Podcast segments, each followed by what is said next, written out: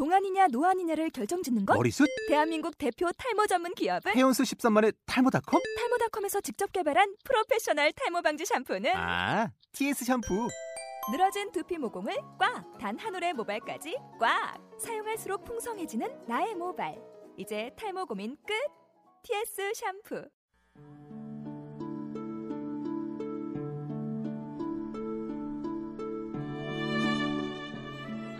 인생의 역정 절반쯤 되는 지점에서 단테는 자신의 어떤 어두운 숲속 한가운데에서 길을 잃고 방황하고 있는 것을 발견하게 됩니다. 똑바로 나 있는 길에서 그만 벗어나 헤맨 결과라고 할 수 있죠. 그 숲은 너무도 쓸쓸하고 황량했으며 빛이 점치 보이지 않는 깊고 깊은 계곡이었습니다. 그의 마음은 이제 막 꺼질 듯한 촛불처럼 절망적으로 흔들렸고 출구는 그 어디에도 발견할 수 없었습니다. 생각지도 못한 사태였습니다.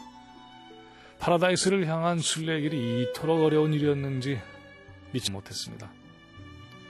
아무도 없는 우물하고 벽에조차 한 자리에서 오로지 자기 홀로 있다는 것은 생각만 해도 두려운 일이었습니다.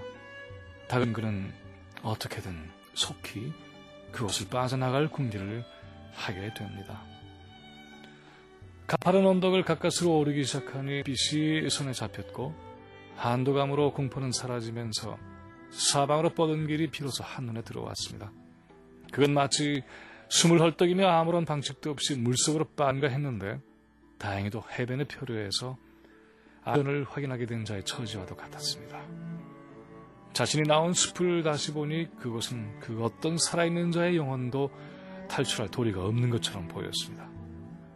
그러나 있던 순간도 잠시 거대한 맹수가 자신을 향해 덮쳐오는 것이었습니다. 처음에는 표범이, 그 다음에는 사자가, 그리고 마지막으로는 늑대가 거칠게 그의 길을 막아섰습니다. 더 이상 앞으로 진전하려 희망을 버리지 않고서는 살아날 길이 없는 것이었습니다. 겨우 무언가 이뤄냈다라고 여겼지만 그건 소리 없이 종적을 감추고 말았습니다. 조금 전과 현재라면 너무나도 슬픈 일이었습니다. 암흑이 장막을 친 숲이 도리어난 곳이 될 지경이었습니다.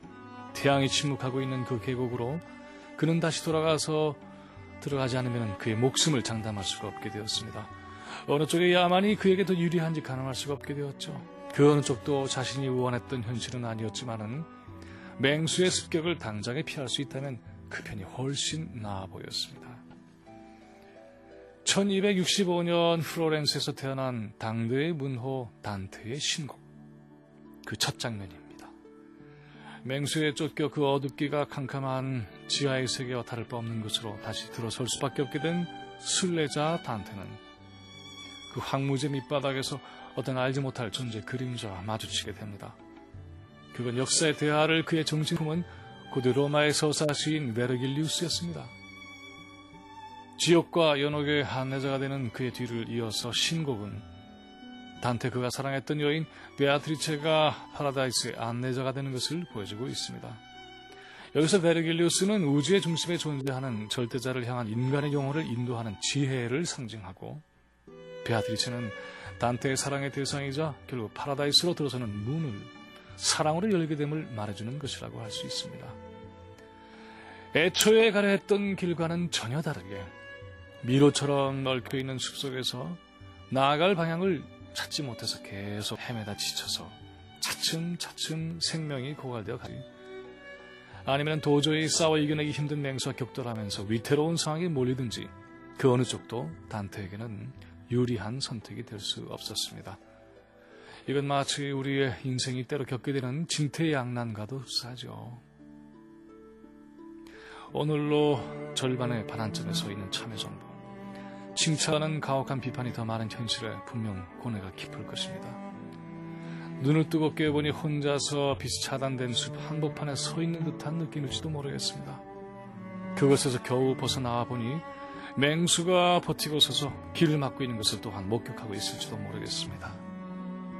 바로 이러한 때에 그 발걸음을 목적지까지 안내해줄 역사의 지혜가 그득한 수의 이름을 겸허한 마음으로 부르고 인간에 대해 하지 않는 사랑을 품은 베아트리체를 갈망한다면 하늘의 문을 여는 신곡은 완성될 수 있을 겁니다. 그건 개인의 인생이나 권력의 운명 모두에게 마찬가지의 원리가 아닐까 싶습니다. 김민웅의 세상 읽기였습니다.